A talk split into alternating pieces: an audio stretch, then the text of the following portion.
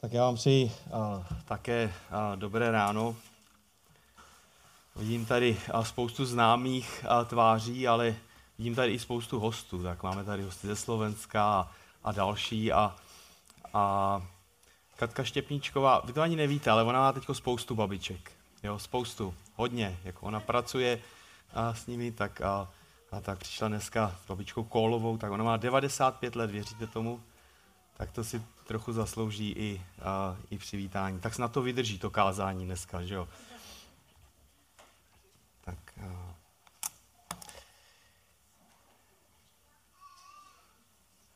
tak možná dřív, než se pomodlím, a, a ještě, ještě jednu věc. My jsme byli před 14 dny na, na konferenci poradenství a já mám pocit, že každý rok to je uh, nějak o výchově nebo o takových těch uh, rodinných uh, věcech a vždycky když odjíždím, tak vidím, jak moc ještě, jak moc ještě potřebují růst. Tak když jste někdy byli s Farníkovými, když jezdil George Scipioni, tak víte, že to, byli, to byl požehnaný, požehnaný čas, tak letos byl Jim Newheiser, tak můžete si poslechnout ta vyučování. Tak něco z toho možná zazní i v tom kázání, protože když jste četli možná program, tak vidíte, že Dnešní text je z listu Efeským z 6. kapitoly 1. až 4. verš.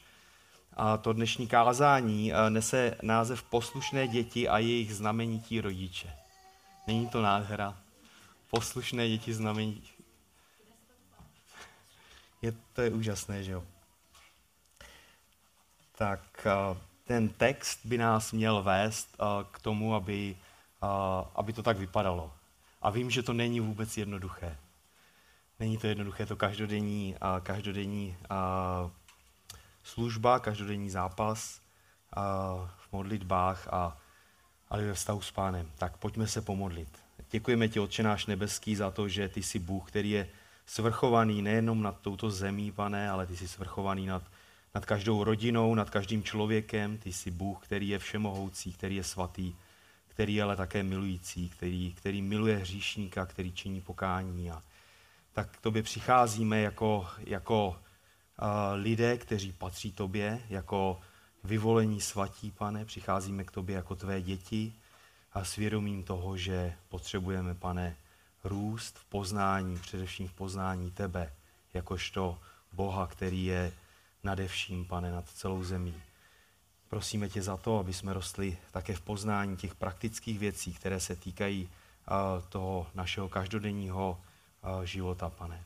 Děkujeme ti za ten čas, který je před námi a prosíme tě o tvé vedení. Amen.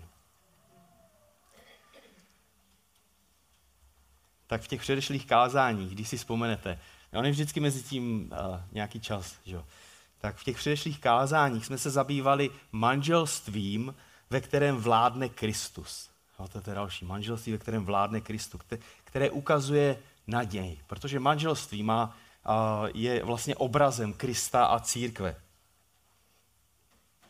A to, jakým způsobem sloužíme v manželství a v rodině, je nesmírně důležité. Na tom se určitě shodneme.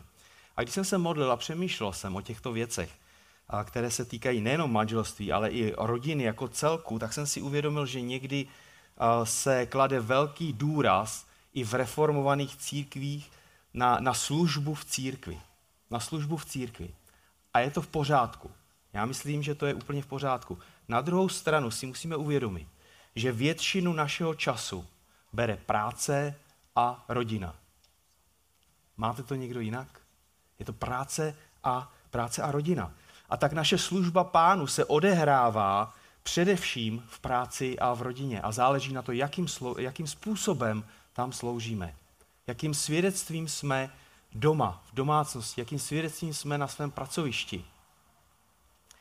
Tak například žena, a máme tady takové, že jo, všechny ženy, které měly děti, ale jsou tady ženy, které mají malé děti, že jo, tak to dobře ví, že když, jako když se stará dobře o děti, a ta žena, jestli jsou malé nebo velké, když, tak ona častokrát slouží možná mnohem víc, než, než já tady za tou kazatelnou. Že hodinu předtím nějaká příprava kázání, ale ona slouží těch 24-7, že jo. Tak když nevíte, co to je, tak mě někdy jsem to nevěděl, tak je to 24 hodin, 7 dní sedm dní v týdnu. A muž, který pracuje, sdílí evangelium a věrně se stará o rodinu. A věrně se stará o rodinu. Už je dobrým příkladem. Už je dobrým příkladem. Tak potřebujeme, to, je, to vidíte, že to je důvod, proč potřebujeme dobře znát a držet boží plán pro manželství i pro rodinu jako celek.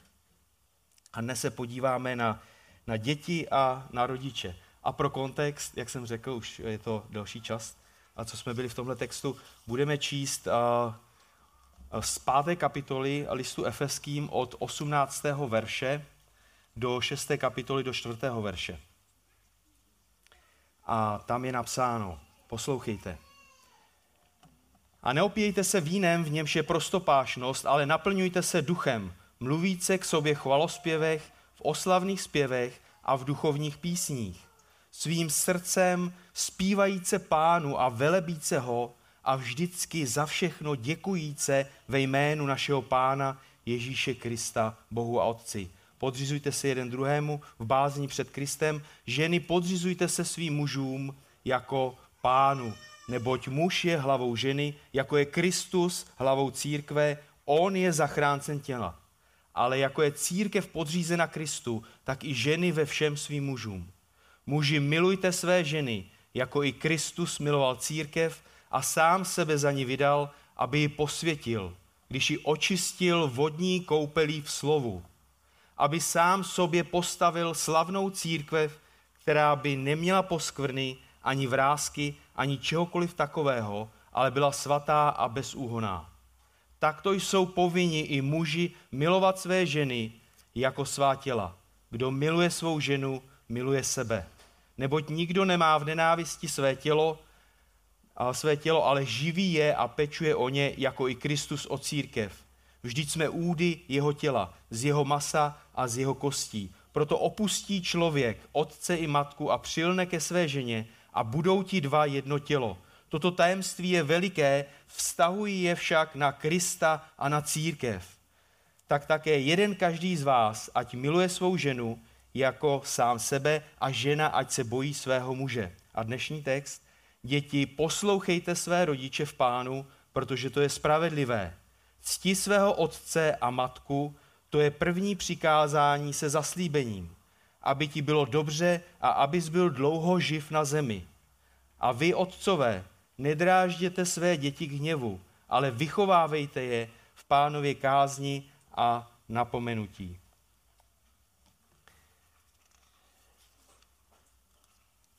tak všimněte si, eh, když se díváte do celého toho textu, že, že Pavel neustále zaměřuje naši mysl na co? No na Krista. Pavel zaměřuje naši mysl na Krista. Tak probírá praktické principy, ale soustředí naši mysl na toho, který je stvořitelem a pánem tohoto vesmíru, který je spasitelem a vykupitelem těch, kteří činili pokání a následují ho. Tak proto se potřebujeme vrátit a alespoň krátce zopakovat kontext toho dnešního, toho dnešního textu. Tak normálně by to nebylo nutné, ale protože už je to několik měsíců, co jsme se zabývali těmi posledními verši z páté kapitoly, tak se potřebujeme eh, k tomu vrátit. Tak co říká ten 18. verš? Alespoň ten 18. verš, protože od toho 18. verše se potom odvíjí všechny ty další věci. Tam Pavel píše, a neopíjejte se vínem, v němž je prostopášnost, ale naplňujte se čím? Naplňujte se duchem. Důsledek naplnění duchem vidíme až do té šesté kapitoly a až do toho devátého verše. A má zásadní vliv na život mužů, žen i dětí. Ta druhá polovina 18. verše je, je jako jedním ze základním veršů celého nového zákona naplňujte se duchem. Nebo přesněji, jak říká původní text, buďte naplňováni duchem. Naplňovat se duchem znamená žít ve vědomí osobní přítomnosti Pána Ježíše Krista a nechat jeho mysl dominovat nad naším životem. Znamená to naplňovat se Božím slovem. Koloským 3.16 můžeme číst aby jeho myšlenky byly našimi myšlenkami. To je to, co chceme. Chcete, aby ty boží myšlenky, aby myšlenky Ježíše Krista byly vašimi myšlenkami, aby byly ve vašem srdci, aby jeho měřítka byly našimi měřítky, aby jeho dílo bylo naším dílem a jeho vůle, aby byla naší vůlí. To je to, co po čem toužíme, po čem prahneme. To je naprostý základ života každého z nás. Bez moci Ducha Svatého nejsme schopni žít v pokoře, v lásce, ani v jednotě. Jinými slovy, bez Boha, který působí v nás a skrze nás, nemůžeme činit vůbec nic. A možná si pamatujete, řekli jsme, uvedli jsme takový příklad s balónem. Vzpomínáte si? Tak člověk zapomíná, že v pozdějším věku zapomíná. Někdy přijdu se psem zvenku a vždycky dostane nažrat, ale stačí se mezi tím napít a pak na něj koukám, on na mě kouká, mu říkám, co chceš, že jo, a člověk zapomíná, že jo, ale, ale eh, když jsou věci, které jsou z božího slova, potřebujeme je držet, potřebujeme si je pamatovat, potřebujeme, uh, potřebujeme mít, je mít uh, v mysli. A tak to naplnění duchem svatým je nesmírně důležité. A ta ilustrace, ten příklad tady byl, jako, jako balon nemůže letět, pokud není plný horkého vzduchu. Tak nemůže křesťan žít život bez plnosti Ducha Svatého pro Boží slávu. Protože potřebujeme ovoce Ducha Svatého. Je to tak? Potřebujete ovoce Ducha Svatého v rodině, ve výchově?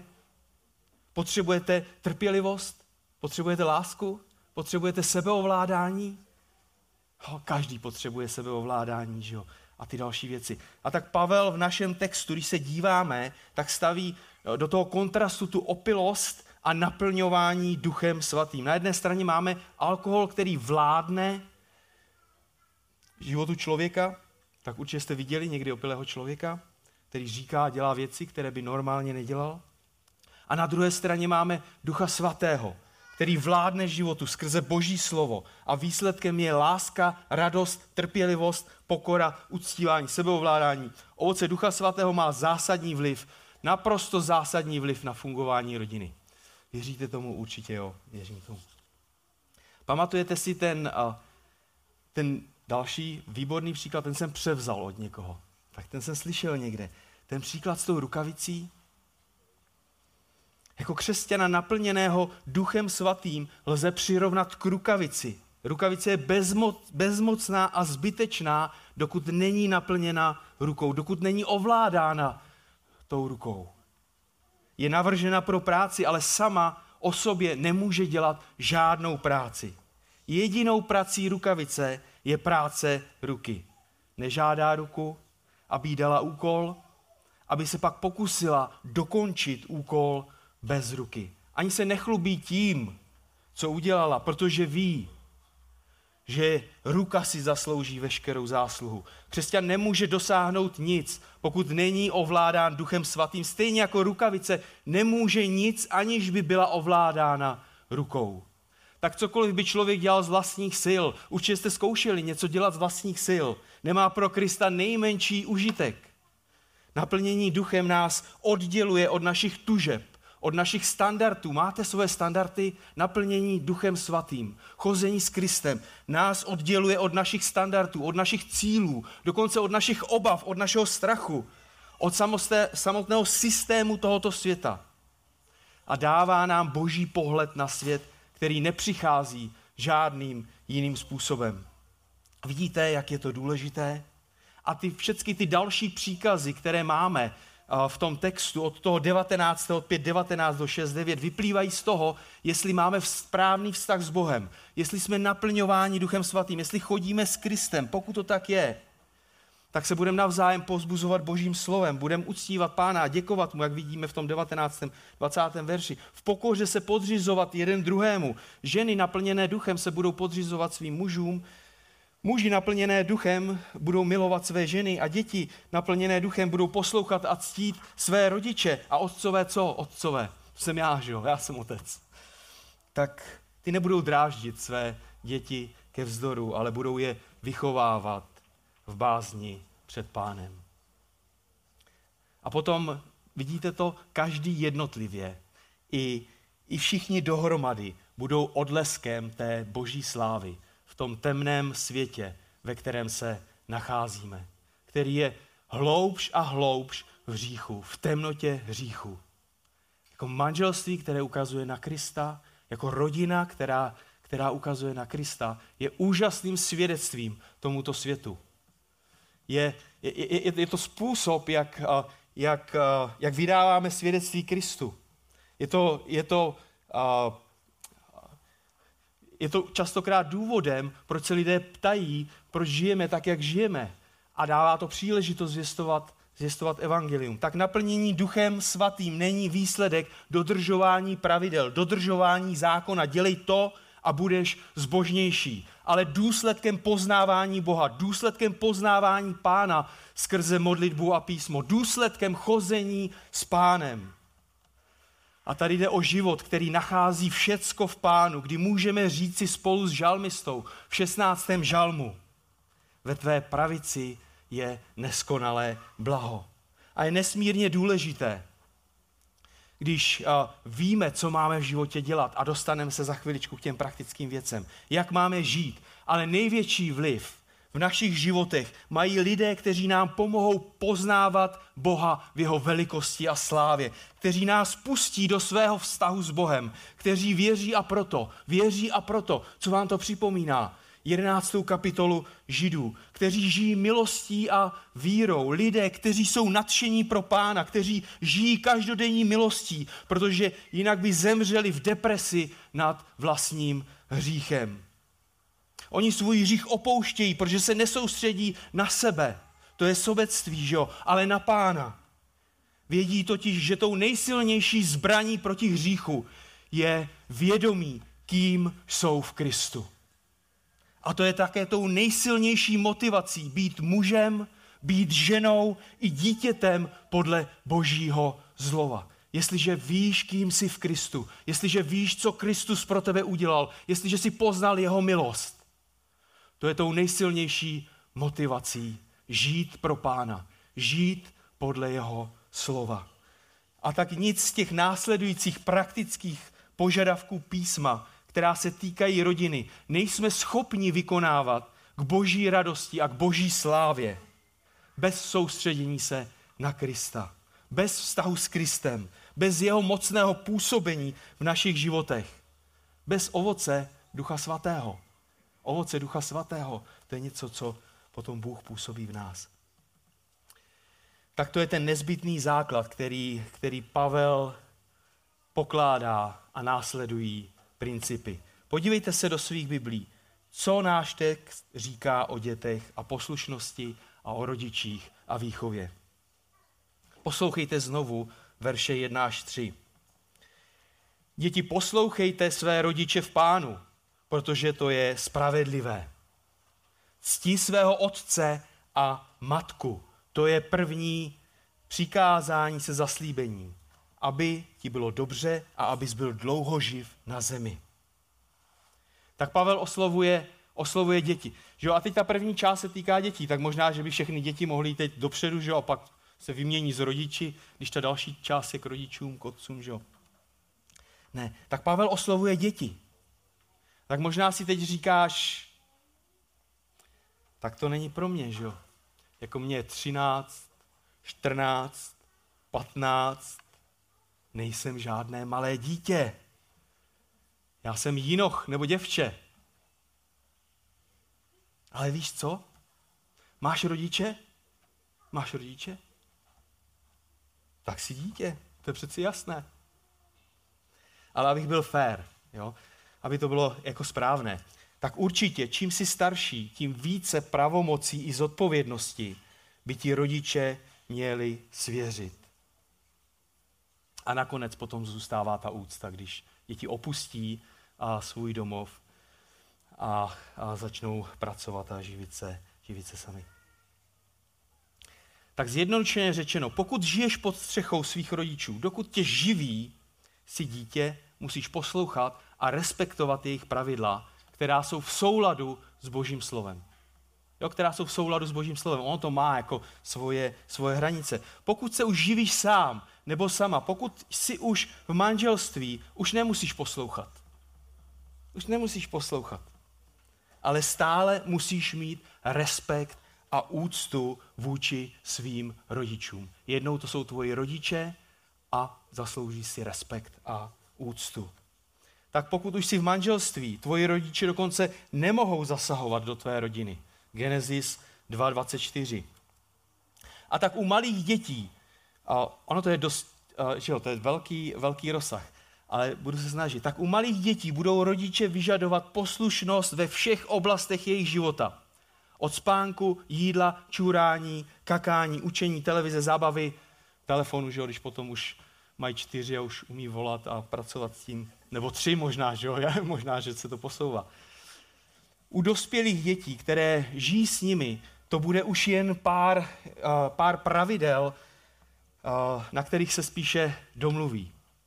Například, že budou pravidelně přispívat na, na domácnost. Nebo že dají vědět, když budou plánovat být nějaký čas mimo domov, aby rodiče neměli starost o ně, strach. A u těch, které jsou mimo domov, už jsou v manželství, už pracují, jsou úplně mimo domov, tam zůstává úcta a respekt. Je to tvoje máma, je to tvůj táta. Tak podívejte se znovu do toho našeho textu. A minulou neděli, myslím, a, a Peter tady řekl, buďte jako berojští. Že jo, buďte jako berojští, ověřte si to, jestli říkám správné věci. A když, když se vám to nezdá, tak přijďte pokázání a, a, a zeptejte se klidně. To je, to je jeden ze, ze znaků otevřenosti a, a, a zdravé církve, že, že lidé mohou přijít a mohou se zeptat. Tak přijďte, když tak, když, když to bude nesrozumitelné. Tak co tam máte? Děti, poslouchejte své rodiče. Ale co to znamená poslouchat? Děti, co to znamená poslouchat? Pokud nevíš, co to znamená, asi těžko to můžeš naplnit. Že? Co to znamená poslouchat? Poslouchat znamená dávat pozor, mít nerozdělenou pozornost, slyšet a udělat, co je ti, nebo co je mi řečeno. Tak dáváš pozor, když máma a táta něco říkají? Soustředíš se, když začnou něco říkat? Soustředíš se, když slyšíš ty známé zvuky, které se linou z toho okolí? Nebo jsi zabrán do, do své práce nebo hry do čokoliv? Tak poslechnout znamená udělat neodkladně, co ti bylo řečeno. A to požadovaným způsobem, se správným postojem, s radostí. Proč s radostí? Proč s radostí? Protože tím sloužíš pánu. Jo, jestli sloužíme pánu, jestli, jestli jsme věrní pánu, tak můžeme mít radost i v takové situaci, která možná pro nás nemusí být příjemná. Možná se nám nechce, jo? Tak tím projevuješ úctu nejen svým rodičům, ale především Bohu. Tak uctíváš Boha a jeho slovo. Jo, když posloucháš starostí, tak eh, když ti rodiče řeknou, uklid si v pokoji, znamená to, že půjdeš, uklidíš, ne tak, jak si myslíš, že je to dostatečné, ale tak, jak to rodiče chtějí. Jo, to dává smysl. A to bez zbytečného odkladu. To je poslušnost. Tak už znáš jejich standardy. A pokud ti není něco jasné, tak se můžeš zeptat. Poslechnout znamená udělat neodkladně, co ti bylo řečeno, a to požadovaným způsobem, se správným postojem. Tak to už jsme slyšeli. Ne po svém.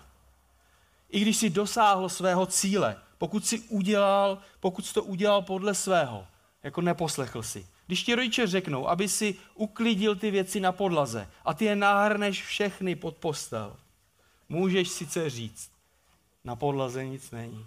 Poslechl jsem. Ne, ne, ve skutečnosti si neposlechl. Rodiče chtěli, aby ty věci byly urovnané a každá na svém místě. A víš, co je důležité v tom? Ty jsi, to, ty jsi to věděl. Ty znáš jejich standard. Nebo ne? Znáš jejich standard. Nemůžeš se vymlouvat. Nebo můžeš se vymlouvat, že jo, je to vymlouva. Tak faktem je, že jsi zřešil proti rodičům, ale především a proti Bohu. Ale Boží slovo říká, jako má naději, že jo? Protože má naději.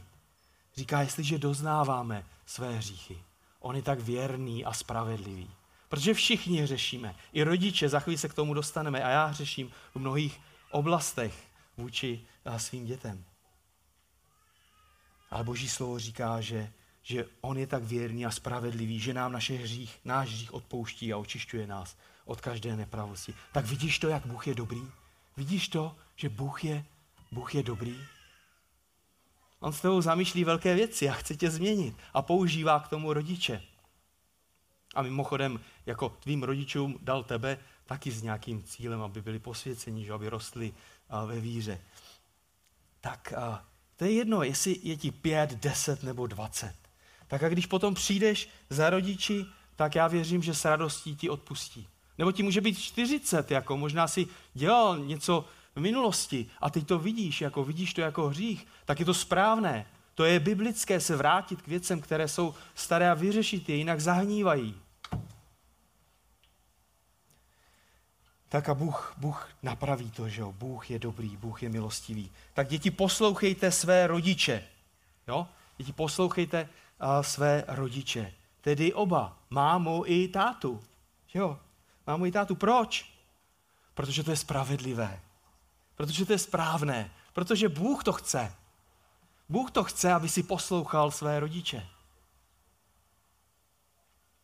Na druhou stranu jediný způsob, jak mohou děti poslouchat rodiče, je, že máma a táta mluví jedním hlasem. No, táta něco řekne a to je jako ozvěna tam uh, z druhé strany. No, máma něco řekne, prosím mluví jedním hlasem. Když mají stejný standard, mají stejné principy, mají stejné hodnoty, když používají tu jednu jedinou knihu a tím je Boží slovo. Tak s poslušností se musí začít doma a to pokračuje dál, ve škole, v práci. Poslušnost je třeba vyžadovat. Poslušnost souvisí s pokorou, s ochotou se podřizovat. Podívej se na Krista, podívej se, co říká. V Janově evangeliu ve čtvrté kapitole, 34. verš, Ježíš jim řekl, můj pokrm je, abych činil vůli toho, který mne poslal a dokonal jeho dílo. A o dvě kapitoly dál Ježíš říká, neboť jsem se stoupil z nebe, ne abych činil vůli, svou vůli, ale vůli toho, který mne poslal. Tak vidíte, Ježíš je pro nás příkladem. Tak můžeš ho následovat. Můžeš věrně činit vůli svého nebeského Otce, což je poslušnost vůči svým rodičům. A náš text pokračuje dál. Jde dál do hloubky srdce, když říká cti svého otce a matku. Poslušnost je výsledkem respektu a úcty. Poslušnost začíná v srdci. V podstatě nestačí, když uděláš, co máma a táta chce. Záleží na tvém postoji respektu vůči tátovi a mámě. A tedy vůči Bohu. Je důležité, co říkáš nebo co děláš. Ale postoj, který zatím stojí, je stejně důležitý. Postoj nám ukazuje, jestli přijímáš autoritu rodičů, jestli k ním chováš úctu. A tím pádem, jestli chováš úctu vůči Bohu a jeho slovu. Protože Bůh říká, že máš poslouchat a mít úctu. To nevymysleli tvoji rodiče. To si rodiče nevymysleli. To je, to je, to je, to je boží příkaz. To Bůh řekl. A pokud máš úctu, budeš reagovat správně, i kdyby rodiče nebyli u toho. A naopak, pokud úctu a respekt nemáš, proč bys měl poslouchat, když tě rodiče nevidí? Tak určitě nemusíš poslechnout, když by tě rodiče vedli do hříchu. Pokud bys měl například lhát nebo podvádět, nebo nějaké další věci, které jsou v rozporu s Božím slovem, to by bylo proti pánu, to by bylo proti Bohu. On je tou nejvyšší autoritou. Ale podívej se ještě na to úžasné zaslíbení v tom třetím verši. Náš text říká, že poslušnost a úcta má zaslíbení. Třetí verš, aby ti bylo dobře a abys byl dlouho živ na zemi. Není to úžasné? Tak děti, které mají respekt rodičům, budou mít respekt i ostatním autoritám, budou mít respekt partnerům, budou mít respekt učitelům, nadřízeným, vládě, budou dodržovat zákony. A tím pádem se jim povede dobře. Tak v tom prvním až třetím verši vidíme principy, které se týkají dětí. Ve své podstatě to není až tak složité. Že jo, vidíme, vidíme tam úctu a vidíme tam poslušnost tak se dívej na Krista. Jestli jsi dítě, tak dívej se na Krista. Přemýšlej o Pánu Ježíši Kristu. Přemýšlej o něj. O něm. Hledej, hledej jeho moc, jeho sílu v modlitbě. Pros ho. Když ti to s tou poslušností nejde, pros ho, aby tě Bůh změnil, aby změnil tvé, tvé srdce. Myslíš, že Bůh to může udělat? Rodiče, věříte tomu? Věříte, že On může změnit každého člověka. Změnil apoštola Pavla, který pronásledoval církev, kdy chtěl po zabíjení pánových učedníků. Jako změnil, uh, změnil mnohé z vás. Změnil mě. Bůh, Bůh změní každého, nebo může změnit. Má pravomoc, má moc změnit každého člověka. Ale pojďme dál, pojďme, uh, pojďme k tomu čtvrtému verši, který se týká uh, oblasti výchovy. On říká, a vy otcové. A teď už budu trochu potichu mluvit.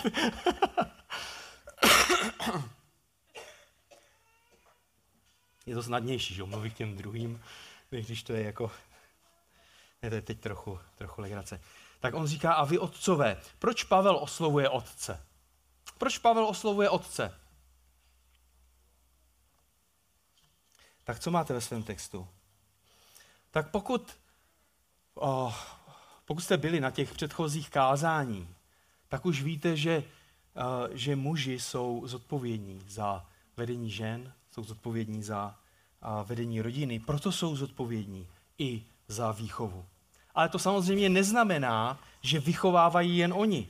Naopak, když jsou děti malé, když ta žena je s těmi dětmi doma a ten muž v práci, tak ona má pravděpodobně největší vliv. To je strašně důležité si uvědomit a vědět to. Ten čtvrtý verš říká, a vy otcové nedrážděte své děti k hněvu, ale vychovávejte je v pánově kázni a napomenutí. A než půjdeme do hloubky toho textu, je důležité chápat jeden, jeden biblický princip, a to rozdíl mezi biblickým principem a aplikací. To jsou dvě naprosto odlišné věci. Nechceme skončit v zákonnictví. Je důležité rozlišovat mezi tím, co přikazuje písmo a jedním z mnoha způsobů, jak to můžeme naplnit, nebo jak to naplnit. Jsou lidé, kteří ze své konkrétní metodiky udělají zákon a přitom neuznávají, že jsou i další způsoby, jak naplnit biblické principy. Tak to nás učili na konferenci. Jo? A, tak princip obecně je obecně platné pravidlo, jo, které Boží slovo vyžaduje aplikace se týká toho, jak to přeneseme do života. To, je, to se týká celého křesťanského života, nejenom teď rodiny. Tak například z kontextu božího slova vyplývá, že dítě je třeba učit samostatnosti postupně ve všech oblastech života. To je nějaké vedení a výchova dospělosti. Ale jak dlouho má nosit pleny? Šest měsíců? Půl roku? Rok? Dva? na noc třeba ve čtyřech? Jak dlouho má být kojeno? Šest měsíců? Rok? Dva? Tři? Znám takové případy i kolem čtvrtého roku. Od kdy má být schopné se samo najíst a obléci? Od kdy má spát ve vlastním pokoji? Od půl roku? Od roku? Od dvou? Co když máte jenom garzonku? A co všichni ti zbožní lidé v minulosti, kteří vyrostli v jedné cimře spolu s rodiči a dalšími šesti, sedmi sourozenci a měl, Jesu, měl Ježíš svůj dětský pokoj? Boží slovo to přesně nevymezuje. To jsou konkrétní aplikace, které budou fungovat v každé rodině rozdílně. A důležité je chápat právě ten rozdíl mezi principem a aplikací. Boží principy obstojí ve všech generacích napříč staletími. Aplikace se týká moudrosti, jak tento princip přinést do našeho kontextu. Tak moudrost neznamená dělat věci v rodině přesně způsobem, jak to dělají druzí, ale aplikovat princip Božího slova moudře do kontextu vaší situace. Jinak se z nás můžou stát zákonníci. Na druhou stranu je třeba říct a zdůraznit, že je moudré a je božím požehnáním mít dobré příklady a nechat si poradit. To je nesmírně důležité. Mít dobrý příklad a nechat si poradit. Tak měli jsme v životě nějaké dobré příklady. A mohli jsme pozorovat, ale i si nechat poradit. Ale co funguje v jedné rodině, nemusí fungovat díky jinému kontextu v jiné. Je třeba vždycky oddělit ten princip od aplikace pro konkrétní rodinu do konkrétní situace. Tak můžem, musíme si uvědomit jednu důležitou věc, že zatížit druhé nad rámec Božího slova je hřích. A každý z nás máme vliv. V téhle oblasti, jako bez pochyby, jsme tady spousta, že jo, rodin a, každý, máme, každý máme vliv. Možná ještě dva úplně stručné takové příklady, aby to bylo ještě jasnější. Tak a, a stejně jako dospělé děti se mají postarat o své, a, o své nemohoucí rodiče. Že jo? V, a, v prvním listu Timoteu 5.8 je napsáno, že kdo se nestará o své vlastní, zapřel víru, je horší než nevěřící. Ale co to znamená? Musí žít ve stejném městě? Musí žít ve stejném městě? A rodiče by mohli naléhat, že jo? Mohli by vypůsobit i špatné svědomí u, u svých dětí. Samozřejmě může být moudřejší se přestěhovat. Může být moudřejší zaplatit nějaké služby. Záleží na, na tom kontextu. Tak máš svobodu. Boží slovo k tomu nic neříká. Ale ten princip je docela jasný. Obecně platí, že dospělé děti by měly pracovat. To je princip. Ale měli by pracovat v Amazonu nebo v pekárnách tady, nebo na dráze, nebo na poště, že jo, pošta potřebuje další zaměstnance.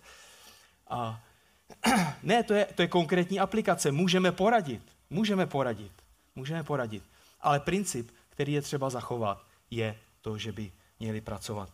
Tak je důležité rozlišovat mezi tím, co přikazuje písmo, to je princip, a jedním z mnoha způsobů, jak ho naplnit. To je aplikace.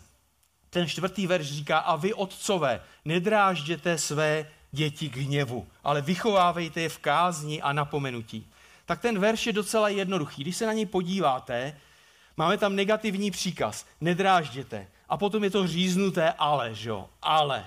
Jako nedrážděte ale, tak tohle nedělejte, ale dělejte tohle. Tady máte negativní příkaz a tady máte pozitivní příkaz. Tak co, co nemáme dělat? Co, co, před čím jsme varováni? On říká, jako nedrážděte své děti ke zdroju. A potom máme ten pozitivní příkaz, vychovávejte.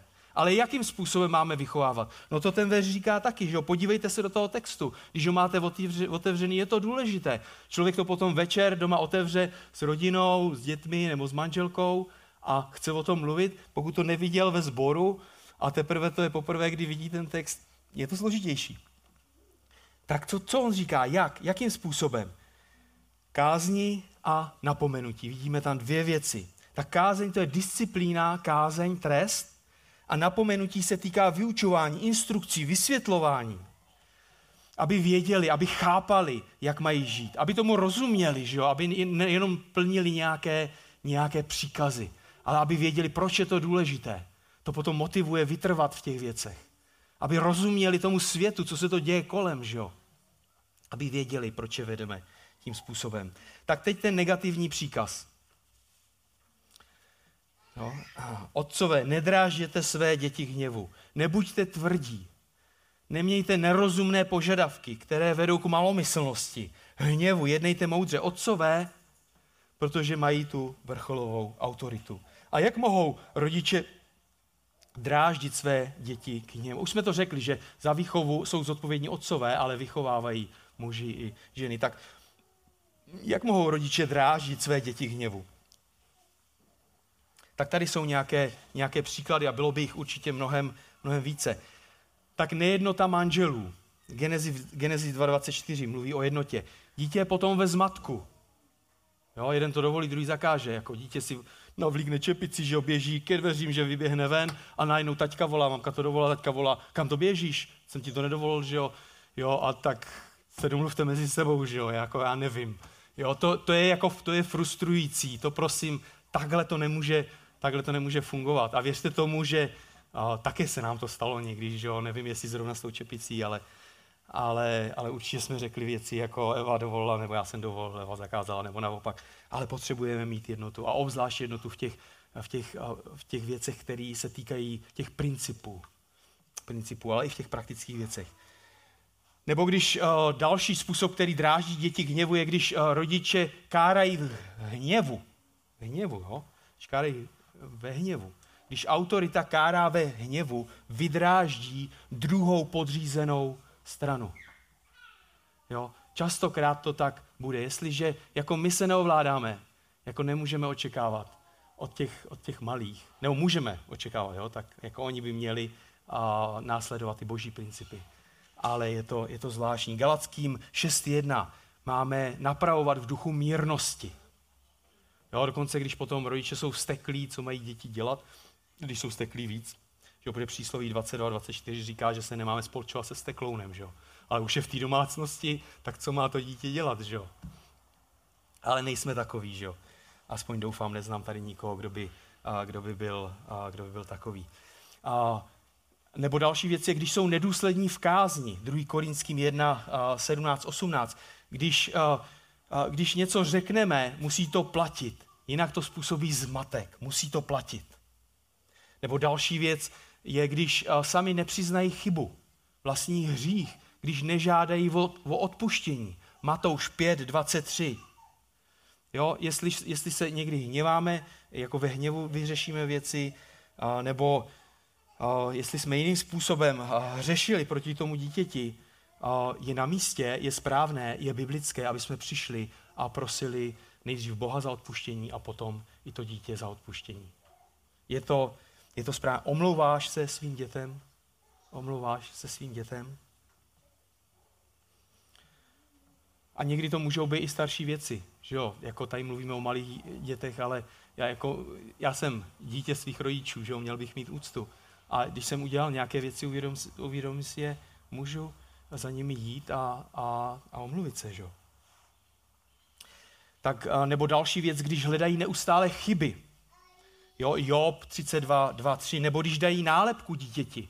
To je jako úplně a, tragická věc, jako on je, on je slabý, hloupý, tvrdohlavý. To když uděláme, tak hřešíme proti Bohu. Nebo myslíme, že, že Bůh nemůže nic, že nemůže změnit toho člověka, že nedokáže změnit mé dítě, tak zbožní rodiče jsou rodiči víry, lásky a naděje. Bůh může cokoliv. Věříš tomu? Tak je to pro, pro mě těžké jako kázat tyhle věci, jo, protože, ve, jak říkám, ve mnohých z nich jsem selhával nebo selhával. Nebo když uh, nechválí, nepovzbuzují, tak je třeba si všímat dobrých věcí v životě dítěte, dítěte. Ale, ale pozbuzení, to je třeba si uvědomit, jo? tak my máme jednat v pravdě a lásce. Pozbuzení, skutečné pozbuzení, skutečná chvála je pouze taková, která stojí na pravdě, která je reálná, která je faktická, jinak je to matoucí. Jo, jinak, když prostě jako chválíme nějak jakoby všeobecně, jako my chválíme za konkrétní věci. Jako Bůh je taky Bohem pravdy a lásky. Bůh, když, když jako pozbuzoval nebo chválil různé lidi, to bylo za konkrétní, to byly za konkrétní věci. Tak nebo trestají před ostatními. To je něco, co jako trest je důsledkem pro dítě, ne podívanou pro ostatní. Já vím, že v supermarketu je to těžký, jo? když máte jedna, dva, tři děti, jedno máte ve vozejku, že jo? další dvě máte takhle, jedno uh, sáhne po sušenkách, druhý sáhne po bombonech, teď se snažíte napravit jedno, pak se snažíte napravit druhý a teď vidíte, že to třetí vám vyskakuje z vozíku na kamenou dlažbu, že jo? Tak co máte dělat? To, to je složitá situace, ale věřte, že většinou v tom jsou uh, ty maminky, že jo? Že oni nemají takovou sílu jako ti mladí muži, ne jako já teďko, ale nemají takovou sílu. tak uh, my nemáme trestat před ostatními. Vzpomínám si jednu takovou jako o, docela strašnou věc. Když jsme jezdili s dětmi na, na přeskoušení v rámci toho domácího vzdělávání, přijeli jsme do školy, tam bylo několik rodičů, několik dětí a byl tam kluk, já už si teď, ono už je to možná 12-15 let zpátky, tak veliký, nevím, 12 nebo tak přibližně. A on neposlechl svého taťku, jako taťka byl jako kus chlapa. A víte, co udělal on? On ho tam před ostatními jako sprdnul a donutil ho klečet u zdi před námi ostatními. Dovedete si představit, jak ponižující to, jak ponižující to bylo? Jako to je něco, co vydráždí ke vzdoru. To je něco, něco takového nám vůbec nemůže přijít ani, ani na mysl. Tak posmívání, že jo, fyzické týrání, nedodržování slibů, nedodržování slibů. Jo, tak když jsem zůstal díl v práci, protože jsem uh, chtěl něco dodělat, nemusel, já chtěl, že jo, ale, ale můžu to vysvětlit, že jo, hodným způsobem. Nemůžu přijít, a měli jsme domluvený výlet, nemůžu přijet z domu a, a říct, jako prostě nikam nepojedete. Jako musíte být flexibilní. Ne, mým úkolem je omluvit se. Mým úkolem je činit pokání a prosit za odpuštění, říct, hele, jako omlouvám se, jako já jsem se rozhodl zůstat déle. Jako samozřejmě, když musíte, to je něco jiného. Ale někdy nemusíme. Někdy můžou být jiné okolnosti. Jo, ale, ale rozumíte, tím budujeme důvěru. Tím budujeme důvěru a, a ty děti potom vědí, že jsme k ním upřímní, že jsme přímí. Poslední věc, nerealistická očekávání. Tak dítě je dítětem a vždycky je třeba rozlišovat mezi vzdorem a dětin, dětinskostí. Tak dobře to chápou si myslím ty maminky, které jsou s těmi dětmi doma. Teďka, když tolik není toho času s nimi, tak někdy může považovat některou věc za, za vzdor, která je však jakoby dětin, dětinskostí. První korinským a 13, 11. Pavel říká, že když byl jako dítě, že smýšlel jako dítě a tak dále. Tak máme řadu dalších věcí, jo, ale uh, mám dojem, že uh, to, by, uh, to by bylo příliš mnoho. Ale potom tam máme ten pozitivní příkaz, že jo, pozitivní příkaz. Tak vychovávejte je v pánově kázni a, a, a napomenutí. Vychovávejte, děti se nevychovávají sami. To už víme, že jo, televize, počítač, kamarádi nevychovávají, mají nesmírný vliv, ale nevychovávají. Jo, mají nesmírný ale ne... Výchova je radost i starost, vyžaduje mnoho času. To je služba pánu, která, která nás provází, ať jsme v plné síle, anebo, nebo naprosto vyčerpaní. Jste někdy vyčerpaní? Že jo, jako když se zeptám rodičů s malými, ale i s velkými dětmi, tak no to je jedno, že jo. Tak, tak jsme vyčerpaní, že jo. Proto potřebujeme Krista. Potřebujeme jeho moc a jeho sílu. Nebo to zvládneš bez Krista? Jako nezvládnem. Nezvládneme to bez Krista. Jako potřebujeme přebývat a nacházet odpočinutí a radost v Pánu Ježíši Kristu. Tak děti jsou požehnáni od hospodina a Bůh nám je svěřil na určitý čas. Jo? Nebo oni budou dětmi pořád, že jo? Ale, ale vychovávat je můžeme určitý čas. A je to trochu investice, že jo? Když je úplně malé, tak a, jakoby v úvozovkách stačí trochu a to se promítá dál. Čím později člověk investuje, tím už musí měnit a některé a, zaběhnuté způsoby jednání, chování a vyžaduje to větší investici. Je to nákladnější, jakoby časově, jako mentálně, že jo. A, tak ro, děti se rodí nevychované. Je to tak? Já jsem se narodil nevychovaný. Věříte tomu? Narodil jsem se jako nevychovaný. Že jo? Narodil jsem se jako hříšný. A rodiče to neměli jednoduchý. Tak já jsem věděl, kde jsou jejich slabá místa. Bylo mi 4-5 a už jsem věděl, jakým způsobem, a, jakým způsobem a, na ně a na koho je to snaží. Takže, takže rodíme se, že jo, jako, jako ne. Tak výchova je něco, co, co se i rodiče učí. Jo, tak většinou na těch prvních jako trénujeme, zkoušíme, testujeme, vidíme, co funguje, co nefunguje. Nechceme, nechceme. Chceme se učit z božího slova, chceme se učit od příkladů, od lidí, kteří už mají rodičovství nebo tu výchovu za sebou. Ale přesto to jsou nové situace, to jsou konkrétní situace, kdy nevíte přesně možná, jak hned řešit nebo reagovat. Tak učíme se a potřebujeme, boží slovo k tomu potřebujeme dobré příklady. Tak a máte obrovský náskok, přátelé, máte obrovský náskok, pokud jste vyrostli ve funkční křesťanské rodině.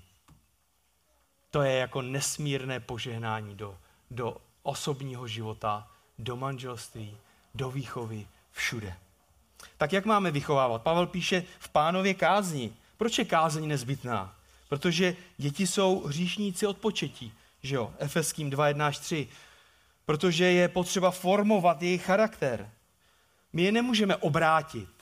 To může jedině Bůh. Tak už jsme to slyšeli. Máme formovat jejich charakter. Dítě potřebuje vědět, jaké chování se od něj očekává a co nastane, když neposlechne. Jestliže dítě neposlechne, co máme dělat? To je otázka, že jo? Káznit, ale jak? Tak vždycky jenom obecně, nemáme tolik času, chýlíme se k konci, tak to musí být v kontextu lásky a bezpečí. Nikdy ne v hněvu. To, to není jako odveta, že jo? až ten rodič toho má nějak nad hlavu že jo? a, a pak, pak to jako srovná. Jedna, dva, tři. Jo? Počítáte někdy, když, jako, když kázníte své děti? Jedna, ještě máš čas, počítám do tři. Dva, tři, tati, prosím tě, počítej do deseti. ne, už jsme, to, už jsme řekli, že, že, že poslušnost je něco, co následuje, následuje okam, okamžitě. Jenom v podstatě, pokud počítáme, tak v podstatě říkáme, máš ještě čas. Stačí, když poslechneš za chvíli. Ještě ne, až za chvíli. A trest musí být přiměřený. Jo? I fyzický trest je v mnoha případech na místě a boží slovo a s ním počítá, ale musí být přiměřený. Podívejte se do přísloví 23, 13, 14, přečtu 6 veršů, nebo 23, 13, 14 a potom z dalšího textu. Neodpírej chlapci kázeň, když mu nabiješ holí, nezemře. Ty mu nabiješ holí, ale a jeho duši vysvobodíš z podsvětí. Přísloví 22.15. V srdci chlapce vězí hloupost, hůl a naučení ji od něj vzdálí. Přísloví 29.15. Hůl a pokárání dá moudrost, ale chlapec ponechaný sám sobě dělá hambu své matce. Kdo zadržuje svou hůl, nenávidí svého syna, kdo ho však miluje, usilovně ho kázní. Ale i fyzický trest má uh, jako svoje nějak věkové uh, limity. Že jo? Tak když máte jako uh, syna, který je o hlavu větší skoro, že jo, tak musíte přistoupit uh, musíte přistoupit k, uh, k alternativním trestům. Jo, teď nemyslím nějaké jako psychologické věci, něco takového, ale, ale prostě tresty, uh, kdy uh, sebereme nějaké výhody, tak u každého dítěte bude fungovat trochu něco jiného. A je potřeba moudrost. Jo? I u těch trestů, které nejsou fyzické, je potřeba moudrost, protože jako když zakážeš sport, možná budeš časem řešit nadváhu a počítač. Když uh, zakážete počítač, jak bude dělat úkoly do školy. Možná, že už za hodinu se ten trest rozpadne jako, jako pusle. Jo, tak není to jednoduché. Potřebuje se modlit a, a, a mít to moudrost. Tak máme v modlitbě, modlitbě hledat. Tak když jsou tvé děti malé, aby dobře pochopili příčinu a důsledek, je potřeba na neposlušnost reagovat brzy, téměř o, okamžitě. Tak máma nemůže počkat, až přijde táta, táta z práce, tak malé dítě odpoledne, třeba po obědě, bude, bude spát a on už má možná další den, jako táta se vrátí a přijde fyzický trest jako to, to, to, je, to je obrovský zmatek jako pro, ta, pro takové dítě, ale věřím tomu, že, že chápeme, že takové věci, že to i vnímáme že, z kontextu té situace, tak pozdní trest bude mít opačný efekt. Pokud dítě nechápe, proč je trestáno, trest je neúčinný a vzniká obava, křivda, vzdor. Pokud neví, proč bylo potrestaný, tak příště bude klidně jako dělat stejné věci, protože nevědělo, za co bylo potrestané a vzniká, vzniká křivda. Proto je třeba vysvětlit tomu dítěti. Tak řada rodičů je dnes zoufalý, protože se drží té moderní psychologie, a nebojte se, nebudeme u takových věcí dlouho, a která odmítá fyzický trest. Mají obavu, že, že to zničí jejich vztah s dítětem. Dovedete si to představit? Jakože ten fyzický trest přiměřený fyzický trest, že zničí vztah s dítětem. A já mám pro vás otázku, jo, to jsem slyšel někde. Manželka jako mi jednou řekla, jo, bavila se s nějakou kamarádkou a taky mají problémy ve výchově. Jako máte špatné vztahy s rodiči, protože jste občas dostali přiměřený výprask? Jako obzvlášť jako teď ti starší, kteří si do, dobře pamatují, že někdy ten výprask byl i větší, že možná, že i nepřiměřený, jako jo, ale, ale, ale má někdo z vás kvůli tomu špatný vztah a, s rodiči? Když ten výprask je přiměřený, když to není jako týrání samozřejmě, když je přiměřený. Tak když dítě nemá hranice, nakonec může být rodič tak frustrovaný, že se, že ho jako hněvu stříská, že jo. Že jo, co si budeme vykládat? A to je špatně, že jo? To je špatně. Viděli jste někdy zoufalou matku nebo otce, kteří jsou jako sopka před erupcí? Jako dým, že jo?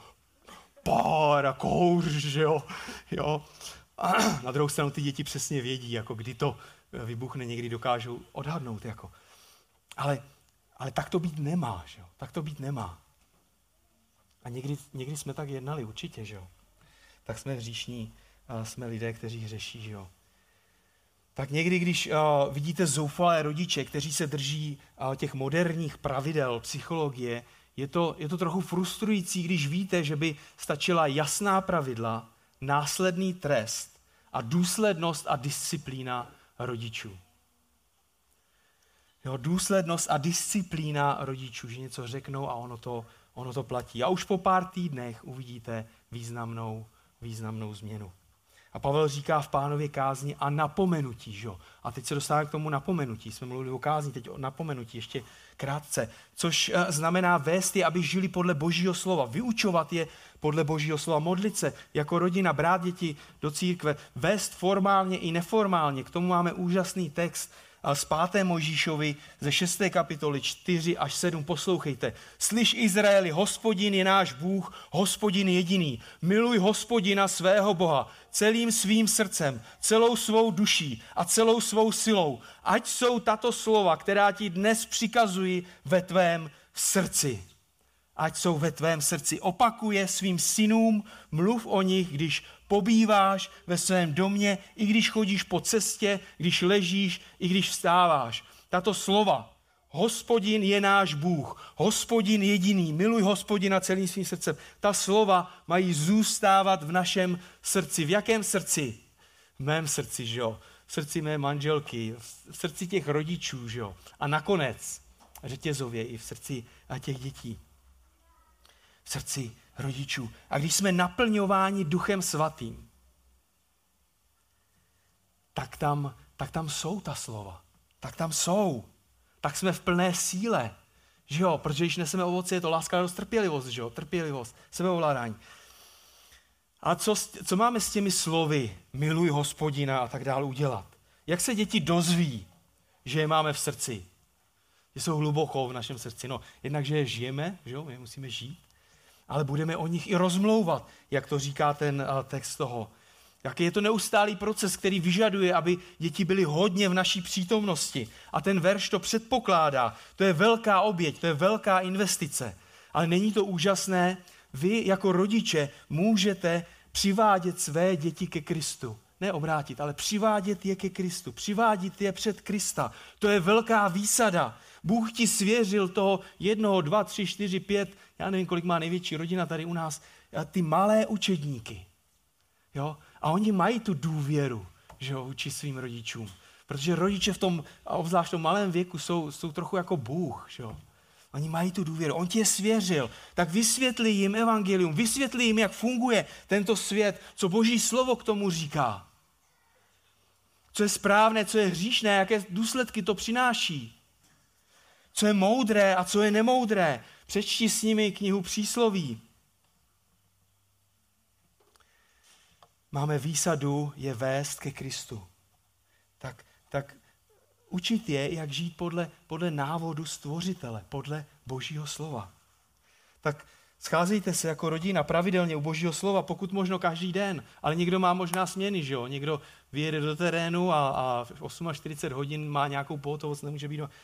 Pokud je to možné, scházejte se každý den. Nebo možná, že jo, vojáci, že jo, jsou potom dva týdny na cvičení, tři týdny. Jako můžou být různé, různý kontext může být, jo, chápete, proto ty principy aplikace je rozdíl. Jako nevadí, když ty děti na začátku nebudou rozumět všemu, co, všemu, co slyší. Tak určitě chceme, aby rozuměli. Tak zkoumejte Boží slovo. Nevadí, že ani vy všemu nerozumíte. Já nerozumím všemu a kazatele nerozumí všemu, když potom položíte otázky správné, tak, tak neroz, jako nerozumí všemu. Jo? Nerozumí. Tak a, buďte v tom otevření a upřímní. A když byli děti malí, tak jsem možná trochu jako nechtěla, aby poznali, když jako nevím, že jo, a jako dospělí to můžete nějak vysvětlit, ale potom, jak jsou starší, že, tak oni kladou konkrétnější a přesnější a detailnější otázky. Jo? A tam potom buď musíte říct nevím, anebo sáhnete po nějakém komentáři. A to není, to není hamba, to není nic špatného. Vzít do ruky komentář. Proč to není špatné? Protože ty děti se učí, jakým způsobem mají nebo můžou hledat pravdu, když nevědí. Že můžou použít i, i takové nástroje.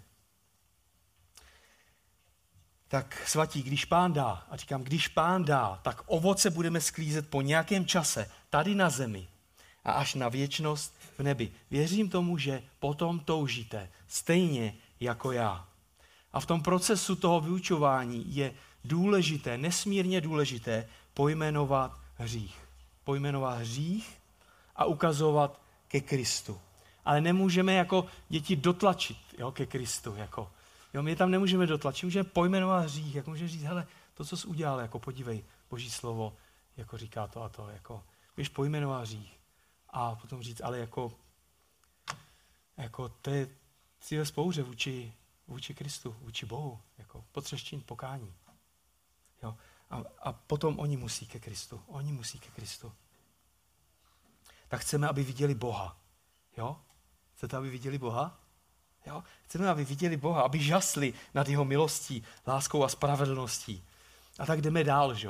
Když máme jako nějaké problémy v rodině, jdeme dál. Potřebujeme jít dál, že? v lásce a milosti.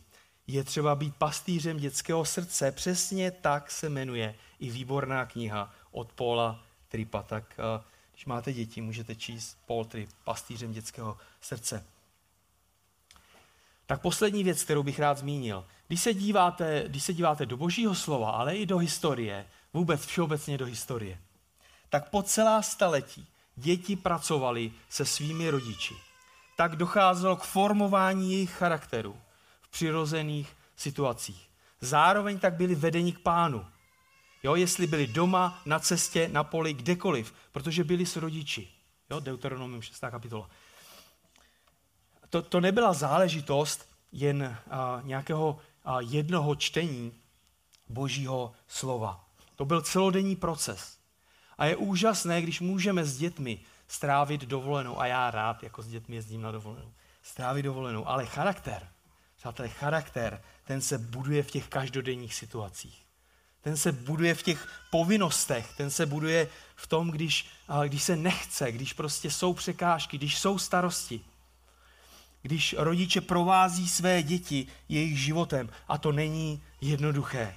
A tady je každý rodič postaven před otázku, kdy začít využívat těch různých institucí pro hlídání a vyučování dětí. Pokud máte volbu, pokud máte volbu, ne každý má to, pokud máte volbu, kdy máte dát děti do školky, nebo pokud máte volbu, měl bych učit své děti doma. Jsou to věci, které přicházejí do té společnosti. Tak a ne každý může.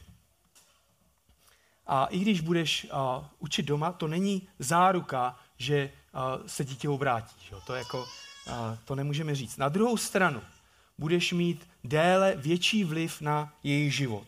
Můžeš s nimi uh, být více v jejich radostech, starostech, zápasech a bojích, protože oni bojují. Oni bojují každý den. Jestli jsou malé nebo velké, oni zápasí s různými věcmi. Jo? Tak je to požehnání, ale je to i dřina. Můžeš je vypustit ve zralejším věku do toho skaženého světa, který nejenom že je skažený, ale kde musí čelit nevěřící dospělé autoritě. Jo? Ušetříš si konflikty s učiteli, kteří asi někdy myslí, že jsou tu od toho, aby tvé dítě vychovávali ale výchova je zodpovědnost rodičů. A pokud budeš správně formovat jejich život, zásadně ovlivníš nejen charakter, ale i hloubku vztahu v rodině i mezi sourozenci. Bude tě to stát hodně, ale stojí to za to, pokud to uděláš věrně a zodpovědně. A můžete si být jistí, můžete si být jistí, že a ten, ten homeschooling nebo to vyučování doma je výborná aplikace, říkám aplikace, té šesté kapitoly toho Deuteronomia. Kdo jste znali George Scipioniho, to je jako jakékoliv bylo téma, jo, tak a vždycky v tom byly nějakým způsobem děti, on vždycky pozbuzoval k tomu ty rodiče. Vždycky k tomu pozbuzoval, tak viděl, že to, že to je dobré. A já bych vás pozbudil také, pokud vám to váš kontext umožňuje. No, tak můžete mluvit s mojí ženou, tak ona většinu produktivního věku, jo, zatímco ostatní jako vydělávali, pracovali, budovali a kariéru, tak strávila doma s těmi a dětmi, tak nejdřív je krmila a tak dále, že jo, jako všechny ty procesy, které probíhají a, a až, potom je, až potom je učila a, a dělá to dobře, jsem za to vděčný. Tak základem rodičovství je co? Je naplnění duchem svatým. Milovaní svatí, naplnění duchem svatým. Nebo je tu někdo z rodičů, je tu někdo z rodičů, kdo nepotřebuje ovoce ducha svatého? Jako nepotřebuješ lásku, radost, trpělivost, sebeovládání? Potřebují takové věci. Je to Kristus, který ti dává sílu být věrným i přes mnohá přestoupení. Je to Kristus, který ti dává sílu být rodičem, který miluje hospodina i své děti za všech okolností. Je to Kristus, který je základem zbožné rodiny. A tak tu máme děti, je to jasné. Poslouchejte své rodiče. A ctěte, že jo? Mám dvě věci. Poslouchejte a ctěte. Tak ty, ty menší, že jo, poslouchat ctít, já už jenom ctít, že jo, ale většina. A potom máme rodiče. A rodiče co? Nedrážděte, ale vychovávejte. V kázni a napomenutí Božího slova. Amen.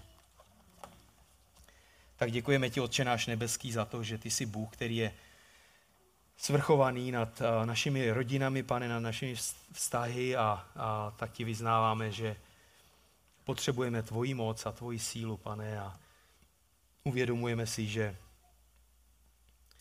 jsi to jenom ty, který nás můžeš vyzbrojit nebo připravit na každou situaci, pane, a tak chceme chodit ve tvé blízkosti, ve tvé přítomnosti, pane, Chceme spolu s žalmistou také říkat, že tvé, ve tvé pravici je neskonalé blaho, pane, a tak moc tě prosíme za to, aby jako, jako muži, jako otcové, aby jsme a, tako, toto přinášeli do našich rodin, pane, aby jsme byli věrní v té zodpovědnosti a prosím tě za to, aby si dával a, sílu, ale i zodpovědnost, pane, dětem, a, žít podle tvého slova, pane, ke tvé radosti a prosím tě také za nás, za rodiče, pane. Amen.